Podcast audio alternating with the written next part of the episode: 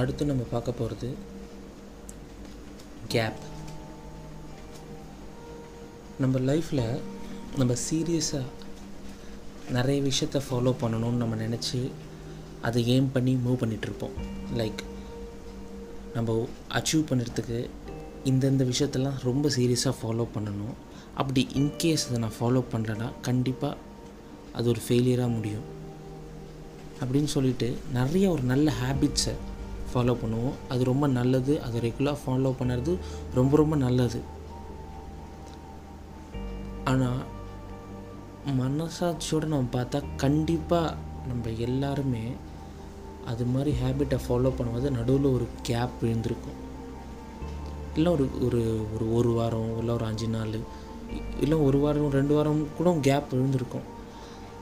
நம்ம சீரியஸாக அதை ரியலாக சீரியஸாக தான் ஃபாலோ பண்ணியிருப்போம் ஏதோ ஒரு சுச்சுவேஷன் நம்மளுக்கு வந்திருக்கும். ஏன்னா பேசிக்காக நம்மளாம் ஒரு மனுஷங்க தான்.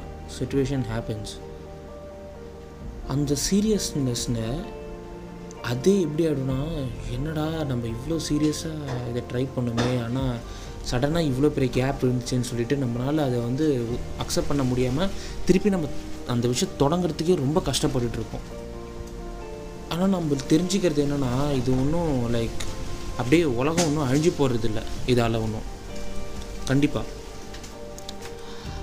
எனக்கு நிறையா பேர் தெரியும்.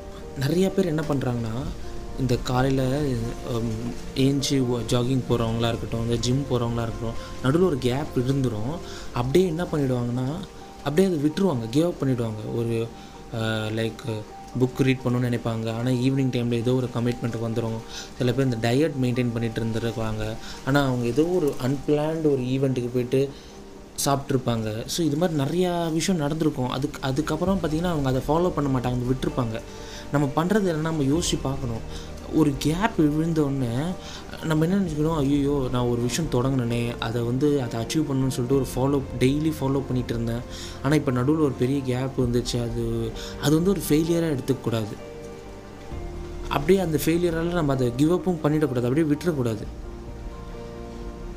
நம்ம என்ன பண்ணணும்? அந்த அந்த மாதிரி சுச்சுவேஷன் வரும்போது ரிலாக்ஸாக ஒரு டீப் ப்ரீத் எடுத்துக்கிட்டு ஓகே நான் இத்தனை நாளாக ஹார்ட் ஒர்க் பண்ண நடுவில் ஒரு கேப் விழுந்திருக்கு அது நல்லது.